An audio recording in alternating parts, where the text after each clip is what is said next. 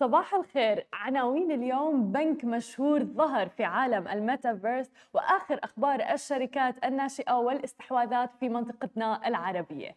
يا أهلا وسهلا فيكم ببرنامجكم Tech بالعربي معكم أنا هالة بسام. لا اليوم الخميس وخلونا نبدأ مباشرة بأخبارنا لليوم.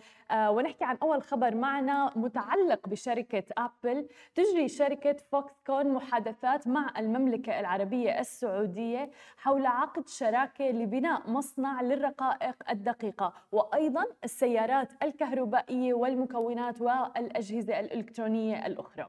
والحكومة السعودية تراجع العرض المقدم من الشركة المعروفة رسميا باسم شركة آه، هون هاي للصناعات الدقيقة لبناء مصنع مزدوج الخط لتكنولوجيا التركيب السطحي وتصنيع الرقائق في نيوم.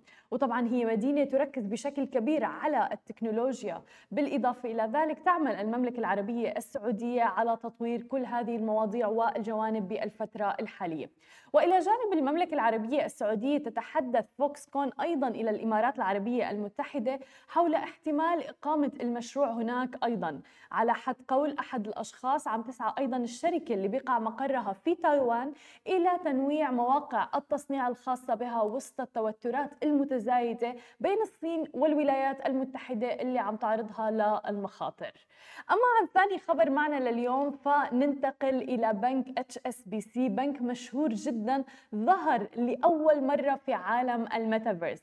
بعدما اشترى البنك أحد المواقع اللي بتستهدف الرياضة والرياضات الإلكترونية أيضا وعشاق الألعاب في العالم الافتراضي.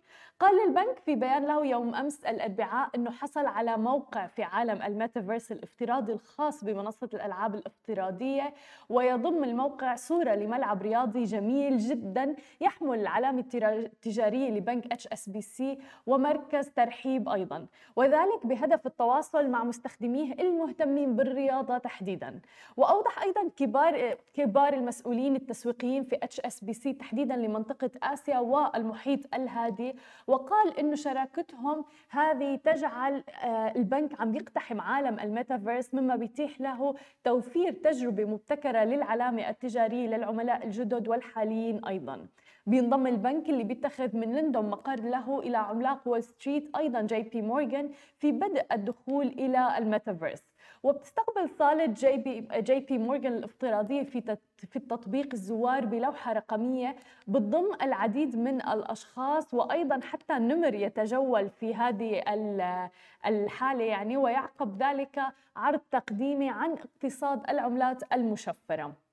فمثل ما عم نشوف إنه العديد من الشركات اللي يمكن قد لا يكون لها علاقة بالعملات الرقمية عم تتجه نحو العالم الافتراضي وعم تدخل وتقتحم عالم الميتافيرس.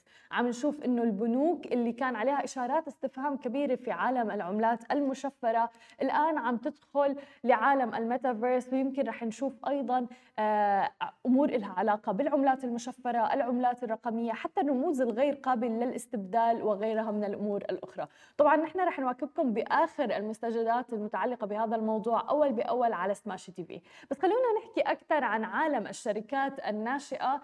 آه، خبرنا الآخر عن منصة الجورو اللي هي منصة مختصة تحديدا بالتعليم الخصوصي. أعلنت الآن عن استحواذها على المنصة التعليمية الأخرى تشيل ليرن لمساعدتها على توسيع عملياتها في المملكة العربية السعودية. كانت الجورو قد تأسست في عام 2019 تماما عن طريق خالد أبو القاسم وتمكنت العام الماضي من إغلاق جولة استثمارية قدرها 2.25 مليون ريال سعودي. كانت بالتزامن مع مشاركتها في برنامج يوني يوني إكس وبعده تمكنت أيضا من الانضمام إلى مسرعة أعمال Techstars الرياض.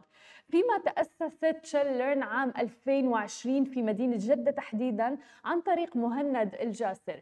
وتقول الجورو انها بتضم اليوم عما يزيد عن 250 معلم خصوصي معتمد في أكثر من 100 مجال أكاديمي وغير أكاديمي.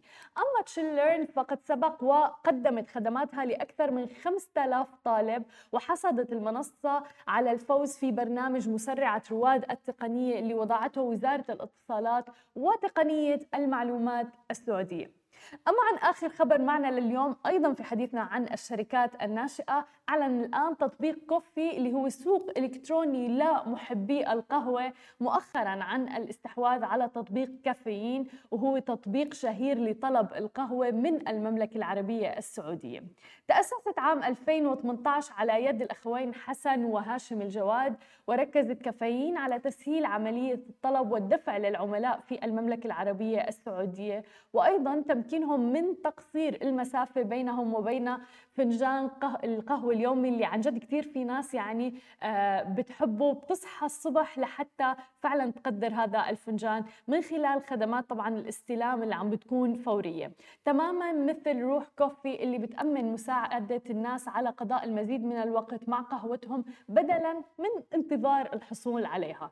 نجحت كافيين منذ إنشائها في خلق مجتمع لعشاق القهوة في المملكة العربية السعودية. وجاء الاستحواذ على كافيين في أعقاب عملية الاستحواذ على سيبي في يناير من هذا العام. وطبعا كل هذا كان نتيجة لدراسة مستفيضة لسوق التجارة الإلكترونية واتجاهه وتأثيره على سلوك المستهلك.